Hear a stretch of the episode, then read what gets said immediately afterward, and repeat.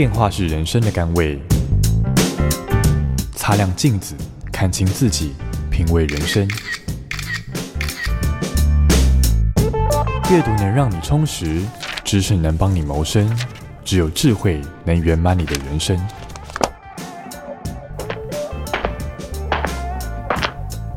周末练金术。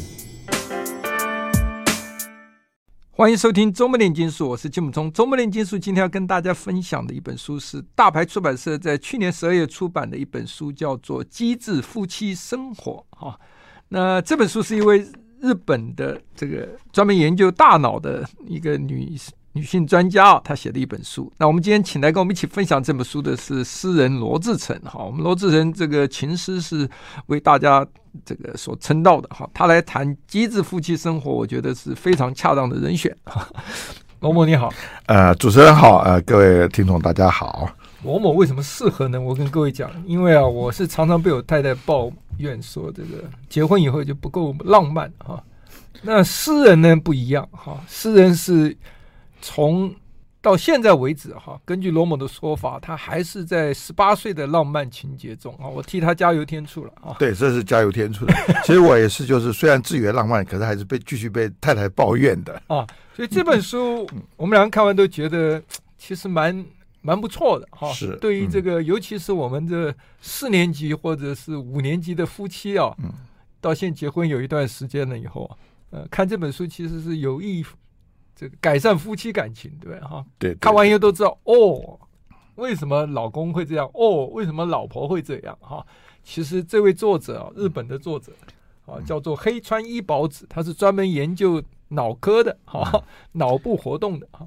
那他提出来的一些建议，其实看起来是还蛮受用。罗某，你觉得呢？对对对，我本来以为就是要讨论夫呃这夫妻生活啊，嗯、是一个危险的话题啊，你一向视为危险话题，对不对？视为危险话题啊，但是觉得呃看了以后就发觉呃真的还不错。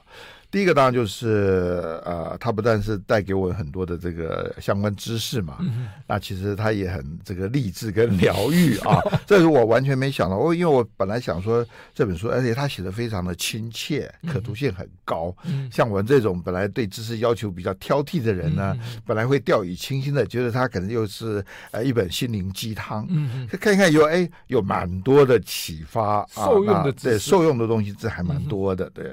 嗯。嗯，这本书你看它开宗明义，第一篇讲的就是它是很多呃短篇嘛，哈、嗯，是的。第一篇就讲说来自来自女性脑的情书，就跟这作者就强调，从一开始他所学的啊，他的专门这个领域里面就认为是男生的脑袋跟女生的脑袋是不一样的哈。他基本上说这个男生比较偏左脑，哈，女女生是左脑跟右脑之间连接会强，啊，沟通比较强。好，那这个。男生的脑袋好像就是比较钝感哈，嗯、女生好像比较敏感哈，嗯、这同不同意了是不同看法。呃，对，这这一点其实我就觉得其实就可以谈很多了哈。嗯、来信呃女性脑的情书，嗯、它就有两个很大的意涵嘛哈。嗯、第一个当然就是。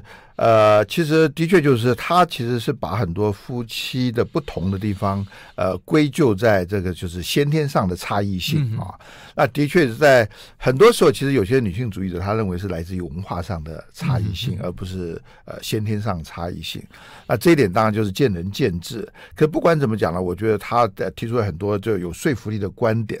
那另外一个当然是“情书”这两个字，其实也代表了说他其实到到底是东方人，他是站在一个就是。试图要帮双方都做呃解释的这样的一个动机，我觉得这就差别很大。而且你可以看出来书里面，她是一个非常，因为她是一个职业妇女，她是非常懂得沟通，是，哦、所以她里面这这个夫妻脑指南啊，她每一篇前面都有一遍，她、嗯、这一段讲的就很对。她说，对女性所谓的沟通啊，嗯，对女生来讲就是一种对话，但对话不一定是语言，嗯，而是察觉彼此情绪，而且能够有共鸣，创造共鸣。对、嗯、对对对，好，好，那我们下面来看谈啊，他第一个这个我们和罗某说他不会，好，这个是什么呢？就是夫妻出门旅行就一定会吵架的定律。啊，罗某，你讲讲看你为什么不会？其实到 为什么他认为会？是，其实我们以前因为像我以前办过旅行旅游杂志哈，是。那我们有很多旅游的经验。其实我发现到一点，真的是旅行其实常常是让彼此发现到彼此相异处的一个地方。嗯、为什么呢？因为旅行是一件很难得的体验跟经验。在那个时候，其实每个人对旅行都有他的期待跟渴望。嗯，所以。你在平常也许会让这件事情，让那件事情，可在旅行的时候呢，反而因为机会很难得，所以你会更加的呃呃传达出你对旅行的渴望。所以我发觉不只是男女生，甚至像一般朋友，你常常会在旅行的时候发现到彼此的不一样。嗯啊，对。也许有些人他就只想待在一个咖啡座里头待一整天，另外一个人他就拿着一大本的旅游导览呃那个呃指南呢，希望呃想看这边想看那边，想做很多很多的事情。所以我真的是觉得，就是说我们尝试在旅行的时候才发现到自己想要什么东西，是，同时也就发现到其实我们跟别人不同的地方。这就是为什么很多人讲说选择旅游的同伴非常重要。是的，是的，对。就像你讲，有人拿这个指南，他一定要把这指南他先勾好的地方，每一个地方都去过一遍。嗯，那像我的个性的话，就希望说，哎。走到哪里看到哪里嘛，哈，对，就是我宁愿慢慢的这个呃，没有这个强迫性的，哎，譬如走到一家美术馆门口，哎，临时就决定进去看；走到一个日本的花园，哎，就决定买门票进去，这样、嗯。那为什么我说我比较不一样呢？嗯、但是当时的确就像你讲的，要选择，这它其实跟你的同伴很有关系，嗯、所以你只要把你的呃旅行的任务定得很清楚，例如说，既然是带着你所重视的同伴，那一切以他的。快乐为主的话，又在拍老婆马屁。哦这罗某常常让我们男生生气，就是、啊，这这这就很清楚了，对啊，就你本来就只是一个就是负责要让同伴高兴的角色的话，同伴高兴你就高兴，就这么简单。这里同伴伙伴。就画等号，就是太做大人。是的，是的。其实我们都懂哈。对。那你让人生气，就是你都可以这个很温柔的讲出来。其实我们只是拙于口舌啊。其实我们还是蛮尊重。对，其实蛮尊重的，只是心里头不不服气而已。好，它里面第三篇也是蛮有趣的。他谈说，恋爱是人生的试炼。他就开宗明义就讲说，如果说夫妻两个常感觉我们个性，哎呀，真的是天南地北，水火不容。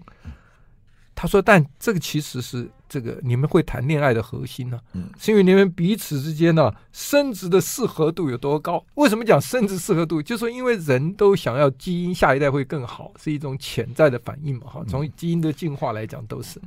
所以啊，你就在他身上看到你没有的啊，所以所以你你越是相异啊，将来就像混血一样，就会越这个出来的品种就越优良，所以女性反而容易。”跟自己个性完全水火不容的人呢，很容易进入热恋，同意吗？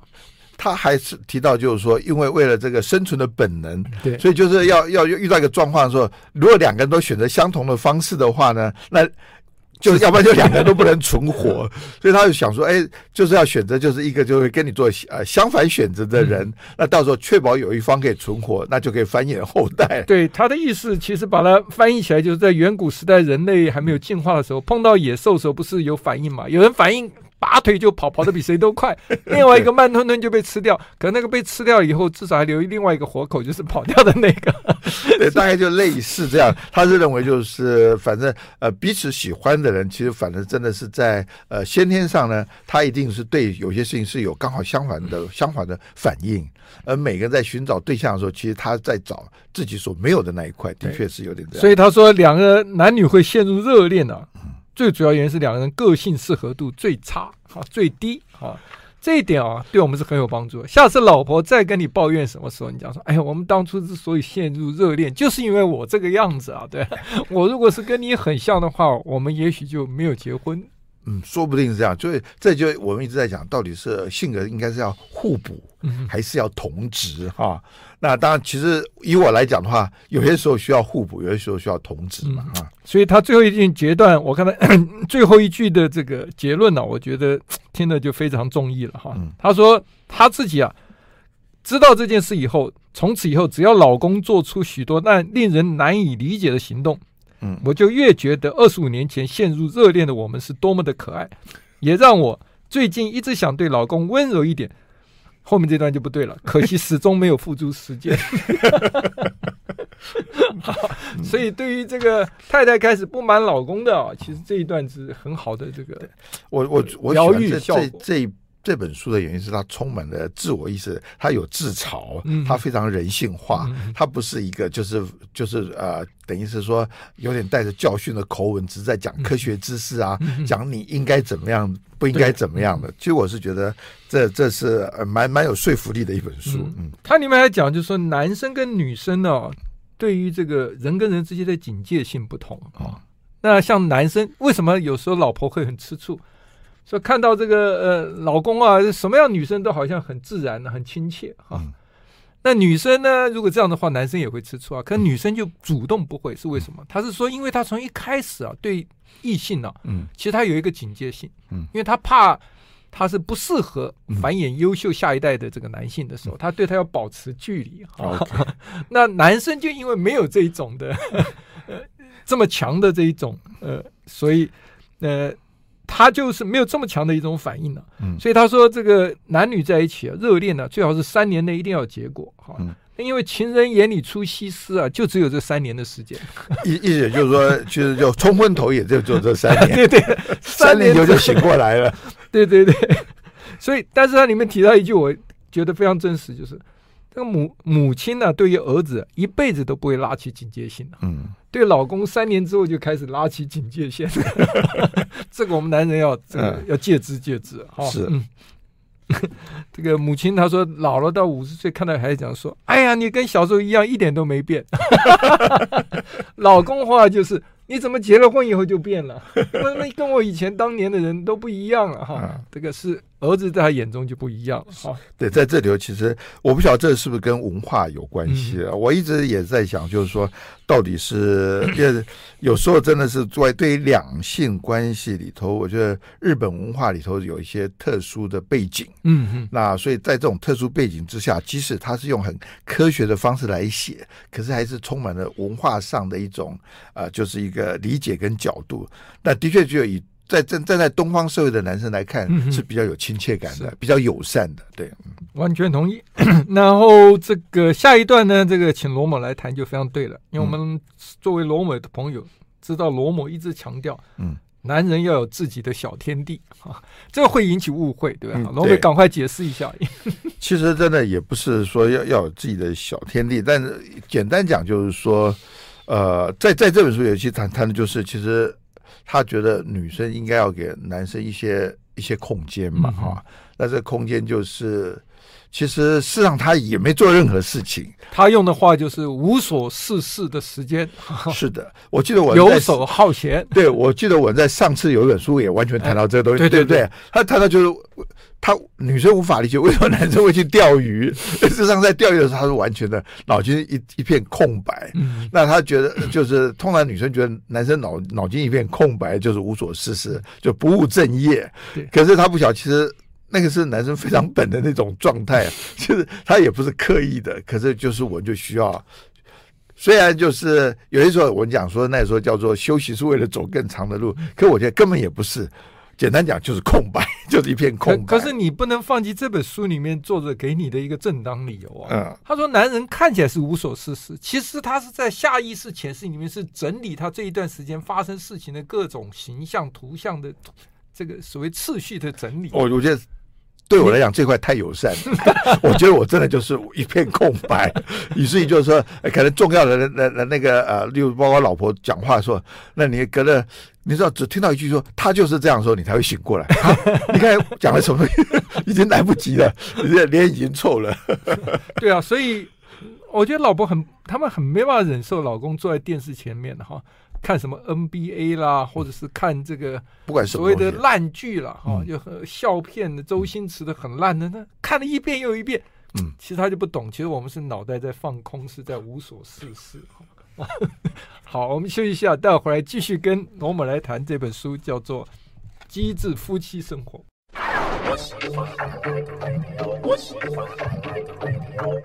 欢迎回到周末炼金术。我们今天是跟罗志成来谈一本非常有趣的书《机智夫妻生活》，是日本的一个女性的作家黑川一保子所写的书。这本书是大牌出版社出版的。那罗某这本书里面讲到夫妻的定律啊，它其实就是从这个呃，它的起源是说人的细胞，尤其是脊髓的细胞、骨髓的细胞，每七年就会汰换一次。所以他说人。夫妻之间，男人为什么会有七年之痒？啊，其实起源在这里。然后就是说，每隔七年的七年、十四年、二十一年、二十八年，哦，它里面后面有一篇讲说，二十八年是最危险的时候，因为你已经对老公的这个。所以，所有的好的记忆都已经对对对，全部都已经都已经死亡了。要不要跟大家谈谈？这这一篇当然是比较有趣。我必须讲，就是到底是一个呃脑脑医学的或者脑科的专家嘛哈。其实他是很唯物的哈，也就是说，他认为人类的所有各种反应其实都有他的生理上的基础。那他在这边最主要强调就是，我们对一件事情的喜欢，其实不管是呃在人类的大脑的哪一个细胞里头，每七年他就会死一次。这不只是对于。呃，异性彼此之间的吸引力或者是好感，也包括了对于所有的呃社会上所流行的事物或者各种美感经验，或者是流行的价值，也大概是每七年就得更新一次啊、哦。那这也就是他认为，就是其实脑细胞真的就每隔七年就得死一次。那当然是到第二十八年死的比较严重一点点，就所有的呃好感，所有的好的记忆，在二十八年之后，大概基本上都已经消失掉了。不，不要太不要太难过，因为作者讲的到第三。三十五年的时候，第五个七年的时候，嗯，老婆会开始同情老公，就是他然后重新的换一个，对对，换一个角度来看的，那就可以又可以重新接纳了。对对对，他的意思就是说，七年以后，你的免疫系统，你对彼此的气味啊，他讲到男女互相吸引是一种生物之间的费洛蒙的味道嘛，因为彼此费洛蒙味道不不同，所以才被吸引哈。那七年后你已经习惯了哈。那你就不容易再感到心动，哈、嗯，哦，那这个男生会有七年之痒，也是从这个角度出现。嗯、但是呢，太太会讨厌 这个先生，这个常常讲的一句话就是，他都不帮忙照顾小孩。那先生就说他只关心小孩，哈，所以基本上就是说，呃，你的七年之内的时候，你就内心开始蠢蠢欲动了，你就要小心了，哈，因为你这时候太太也会开始比较疑心，哈，所以，呃。你对这种婚外女性感到心动的时候，好，你要小心哦，因为不只是你哦，你的太太七年之内也开始会对其他人有心动，所以要维持婚姻呢，就是要这个地方要把持得住。你要谈一谈呢？其实，呃，他在后面其实会谈到很多了，就简单讲就是。就包括最从最前面讲说，呃，就是一个婚姻的关系，可能一开始是来自于也，也许是情感上的，但是因为有些情感的东西，它会随着生理上的那个改变，有些东西会变质，所以要提早就要创造出其他的联系性，包括友谊啦，哈、包括就各种的那个互动的默契跟彼此的了解。其实整个来讲的话，事实上就是因为这本书，我真的觉得它还蛮好看的原因。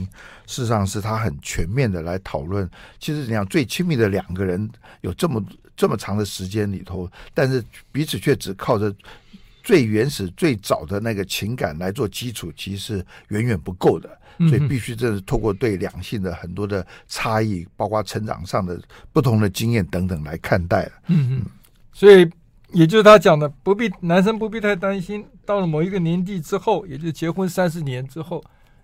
太太看先生会越来越顺眼啊，那先生看老婆也会越来越可爱，希望如此啊。那我们谈一谈，他提到就是说，太太很喜欢质问先生嘛，你为什么这样？你为什么那样？哈，他有一个很好的一个，其实不同角度去观察这个对方为什么会这样问啊，这个是我以前没想到的。嗯，啊，他举了他儿子的例子，就是说他在质问你的时候，妈妈就有感触，他是妈妈嘛，作者就问他说：“哎，你为什么跟你爸爸都不一样？”哈。你每次的反应都让我这么心心这么舒坦啊！对，在这里头我们必须讲，就是呃，虽然就是这本书很努力的对这个男生表示善意，可是的确老公都是站在负面的角色。那然后就是相对于老公的那个负面角色的，就是儿子永远是最正面的、最贴心的、模范的那个典型。那你也不能不佩服这位作者的儿子讲话多厉害啊！你看他，他就说：“妈妈，我不会生气啊。”因为你是受伤的，哇！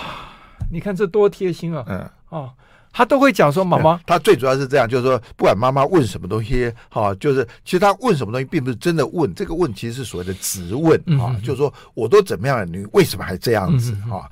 但是在这在这这个状况底下，通常老公就莫名其妙说，哎。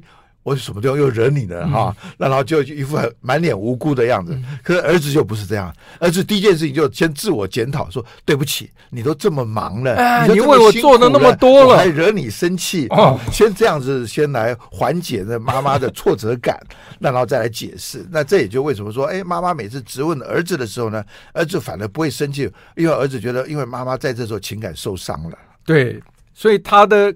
开头语就会讲的非常的贴心，对，对不对？第一句话说啊，对不起，这让你这个呃，就就让让你这个都这么忙了，我还还真的惹你生气，惹你生气，对对对，我也觉得这这儿子太可怕了，他就是沟通天才啊，但是还是让我们在这里学到好多好多。嗯，对啊，所以这个呃，女人的恋爱。他说是死于深深的确信，就一开始热恋了，就非你不嫁，这辈子就是你了哈，你就是茫茫人海中好我应该碰到的那一位。然后啊，到了最后啊，男人老了，夫妻久了，他说最后就会演变成同情了哈。那男人恋爱啊，一开始是半信半疑啊，他说最后会演变成深深的确信，你就是我的那一位。哦，你看两个差多少啊？对，这这真的，所以我们看了还是会呃，真的大冒冷汗啊！就女生是在呃确信啊，也等于是。带着最高的一个期待，那然后接着就是漫长的婚姻生活，简单讲就是一个冗长的幻灭的过程，所以他就一步一步的学习，那学习自主，学习对呃停止对老公的情感的依赖等等等等，一步一步下来，简单讲就是他们越来越懂事了。可男生呢，他的讲法是说他是半信半疑，但他为了责任，他必须把这件事情做到，就开始了他的婚姻。但随着过程里头呢，他的责任呢渐渐渐转换成真。真正的爱情，真正的呃毫无保留的情感上的投入，可这时候其实女生其实呃越来越把这个拉开来了，所以这个过程其实简单讲就是男生呢是从一个优势的位置去变成很劣势而不自知，而女生是从一个劣势的位置而变成了非常独立自主，而男生并不晓得这些事情已经改变了。对，所以这个是很可怕。对对对，少夫人，我可以跟你们保证。这个罗某在讲这一段的时候，是充满了这个百分之一百的真诚。好，这是一种，就是其实我想，这就是一个学习的过程。嗯。对啊，我们休息一下，待会回来再继续谈这本书《机智夫妻生活》。I like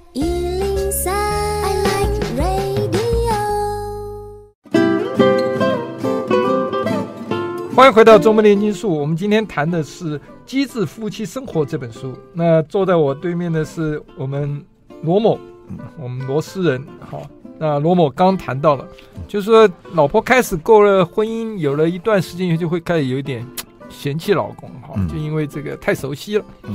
那这本书里面的作者是女生，她就建议说：“你有方法可以把老婆变成新婚妻子，听起来非常诱人。”对，听起来非常诱人。你你要不要谈一谈他的这个？对，其实当然就是一样。我们刚才讲到，就是说，其实呃，作者一直是从那个男女两性的那个大脑的结构哈，嗯、来说出两两者的不同。那他就是，其实女生在讲很多事情的时候，她们的呃对一件事情的反应跟男生是不一样的。那这边他特别讲到什么东西呢？他说，特别是呃女生在照顾小孩的时候呢，她必须要有一种所谓的叫做。把过去类似的记忆总动员啊，那来加以做比较，所以他很容易就是从那个在育儿的经验里头来发现到，哎，这小孩子到底什么地方不一样了？是不是呃生病，或者是不是有什么问题？那在这样的一种系统底下，所以他同样他对于跟那个老公互动的时候呢，对。就是，如果是呃呃，她跟老公只要讲一句话不投机的时候呢，她的大脑总动员的能力是很惊人的，因为是跟小孩子照顾过程之中训练出来的，训训练出来，所以她也是一样，她累积到就是呃，也许老公讲一句话只是当下的一句话，可是她会把老公过去的几十年来讲的类似的那句话或那种反应呢，全部累积在一起，翻旧账。对，所以她积累积出来的那个意义跟那个分量是很强烈、很强烈的。男生反应。这时就慢了。男生在这时候完全不，他是错愕，他不是说他会以当下的那句话的背景来想事情，可是女生是以那那句话所激起的过去的整体的记忆来想事情，所以在这时候呢，你要倒过来要趋吉避凶的方法呢，就要是想到这边的，你也必须要从这个时候呢，要试图的把这个呃换取女生在过去里头好的部分的正面的记忆的总动员，把它想出来。所以他就会讲到说，例如说，你你如果要呃让他比较有呃好的感觉的话，你就要讲说，哇，这个东西就好像说几十年来你所做的那个汤一样的好喝啊，或者说你看这这时候想起哇，这么多年来你都其实一直在默默做哪件事情啊，或者就是你要去。换取他的好的记忆的总动员来对抗他的那坏的记忆的总动员，大概是这个样子。对，这个真的就是呃，在沟通之间，你要这个所谓的引起的这个他的回忆里面哈，应该是正面的，对哈。那我刚前面我没讲到说这个儿子很厉害，对妈妈都懂得这个讨他欢心嘛哈。他书里面举个例子啊，我也是印象深刻啊。嗯，这个。老婆常常也会抱怨呢、啊，不管是对老公或者怎样，你都不做这个，不做那个，然后你这个一下要我做这，一下做那，你把我当谁啊？你以为我三头六臂啊？嗯、你你你觉得我怎么做得到呢？嗯，他说他儿子就回了一句，这句我以后就要 学。对对对对，这句。他说：“因为啊，妈妈，你有爱的魔法，所以你都做得到。”他哇，你看这他他是这样讲说，你你以为我是靠什么魔法做到的？他说。那是爱的魔法哈、啊，真的是这个这个要学起来哈、啊。这个那所以他就想说，你一定要是让他反复的想到未来，跟他分享。所以不但是回忆到好的事情，而且还有一段时间期，这个好的计划你要先提出来，让他有所期待。比如说，哎，你觉得我们这一次今年的这个结婚纪念日的时候，你是不是应该去买一瓶特别好的红酒来喝啊？啊，或是去哪里玩呢？哎，所以他也有正面未来的期待，这个他就会我我也觉得就是对，在这本书里有他的呃建议我们的方法，我必须讲，其实看起来真的是。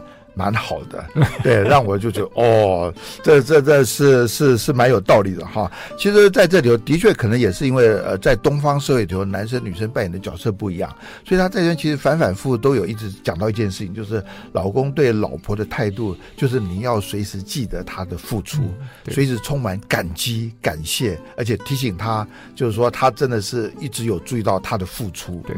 而且他也提醒一点，在另外一篇就是说，女生一直喜欢讲话，一直讲话在谈，跟先生讲，先生常常往往没有专心在听啊。他还提醒先生，其实你没有听见都没有关系。哦，你只要他在问你一些话的时候啊，你你就要讲说，哦，要千万不要那么直接的回答，都要用含糊的字眼啊。他讲讲讲，突然插一句说，你觉得我变胖了吗？你千万不要从这个呃自己的城市中醒过来看一下，说，哎，的确有一点变胖啊。他说：“这个千万不能。”你说有吗？没有啊！哈，我觉得，因为所以他在持续的讲话之中，即使你是在神游状态，哈，他问你的问题的时候，你的回答，哈，你要有一点机智的。这个我觉得这个是算是保命的锦囊妙计啊，的确是这个样子。好，那下面一段呢？我觉得我们要好好谈一下，这个是我们很迫切。我把这篇立刻印给我老婆看。就我老婆第一个回答就是：“这是个日本女生写的吧？” 其实她低估了哈，嗯，其实这个日本女生其实是帮女生讲了很多话，嗯，但是她这一段里面跟日本的文化有关。她说，就是在尊重丈夫的效用。你知道日本人都很这个这个很重视长子嘛哈，财产分都只给长子的这个哈，就是他们的这个文化传统。所以她这面就提醒所有的老婆子，请记住。老公才是超级长男，只要尊重丈夫，儿子的成绩就会提升。诶，这个对妈妈有用哦，妈妈都关心小孩的成绩啊。诶，这一段我里面看到，就说常常有时候啊，这个呃回到家里面，家人都吃完了，老公在外面奔波了一天回来，看到只剩下这个剩饭剩菜，他说这是对男人在外奋斗啊，他的。动力最大的打击，因为为什么回来？呃，所以他给这个回来以后只见到剩菜剩饭，所以他给这个妻子的建议就是说，即使先生没回来，你一定要拿个盘子，先把所有的饭菜啊，通通先挑出来，然后跟小孩子讲，这是留给爸爸的，好，这是一个动作，他觉得这个仪式很重要。然后呢，他说你如果不这样做呢，儿子就会慢慢养成的心态，就说，哎呀。干嘛要这样呢？奋斗几十年，再辛苦，到最后也不过是落得这种地位。你如果没有做这件事的话，啊，所以我们休息一下，回来请罗美对这件事情发表一下他的看法。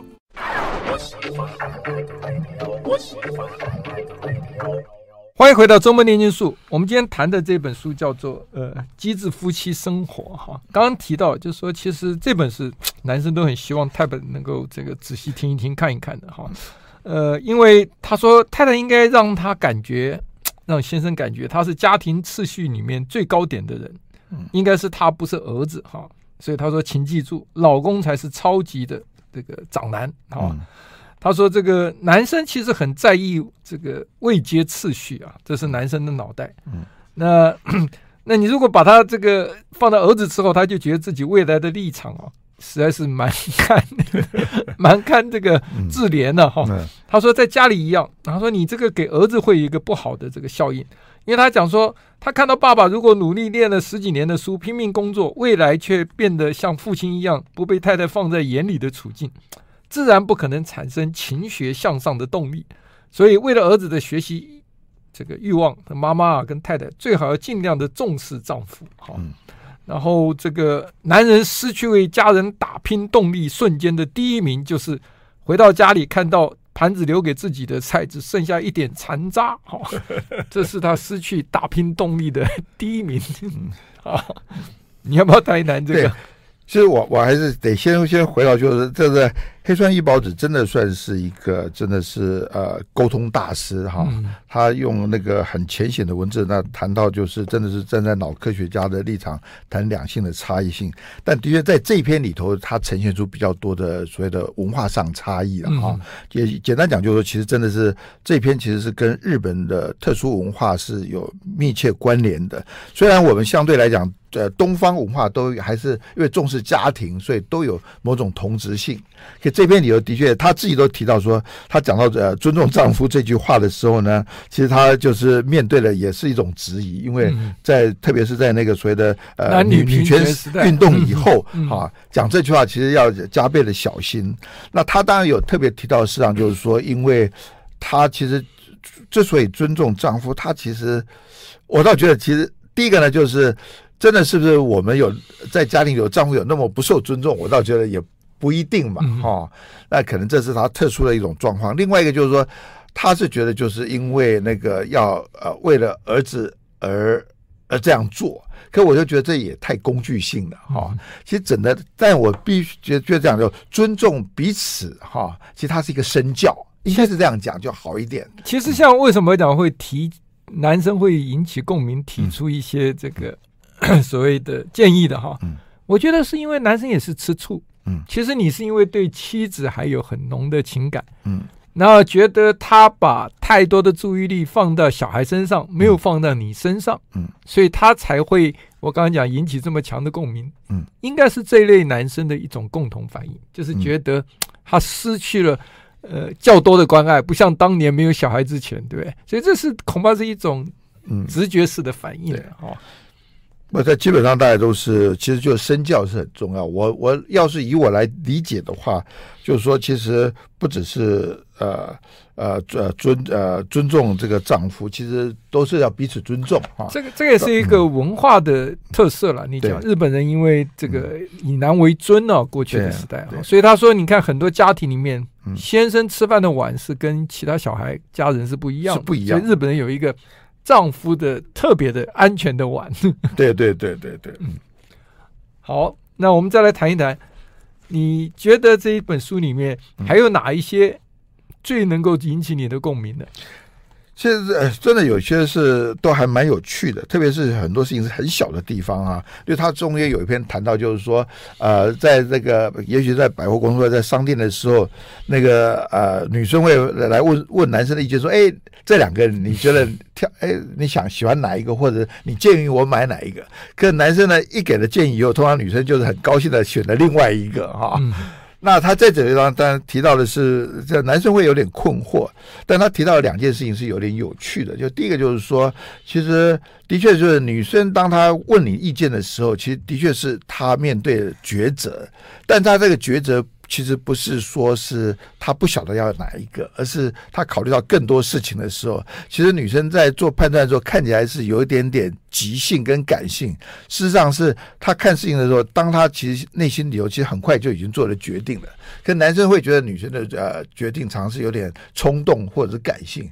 可是，其实女生是觉得她是用最快的时间里头，在最短的时间里头，把所有的事情都已经考虑的很周远了。所以，她不是你想象的那么情绪化跟冲动。她 也许就是看起来是讲起来比较直率，但事实上，她其实是已经有坚定的选择了。是，所以这个是帮先生多了解一下太太的这个反应跟脑袋里的想法哈。那然后他呃先生的意见，其实就是刚好只是帮他呃强化了他的决定，或者是让他在犹豫不决的时候。他更清楚他其实要什么。是刚才讲到说这个先生 在家里有自己的碗这一段哈，我就想到我我们家的故事。我们家的故事是我母亲呢，嗯，每一天在每一餐，只要我父亲在餐桌上吃饭的时候，他都会亲自帮我父亲呢，嗯，去添一碗饭放到他面前。嗯，可是你要知道我家，哦，我在那里长大几十年，对不对？我们家是慈禧太后当政的 啊，对，所以什么是大事，什么是小事？我妈常说，大事让你爸爸决定，小事我决定。在我们家好像从来没有过什么大事。大事，对对对，其实这点也很特别。是，我是觉得，其实，在都呃呃中国社会里头，其实很多时候，其实妈妈的位置其实并没有那么的。就像人家讲的，对，他其实很高，所以他这里面有一句话说，刚刚讲到说一家之主的碗嘛，哈，那专门给男主人，他就提出一个注解说，说不定就在那种地方，嗯。也存在着男人自尊心的关键，或者是男人自尊心的最后的地方，最后的最后的一个依依慈禧太后垂帘听政，所以这个男生的那个地位其实还是要靠老婆来小心的来帮他巩巩固住的，单靠男生自己是做不到的。好，我们今天谢谢罗某来跟我们分享这本书《机智夫妻生活》，谢谢。I like 103, I like radio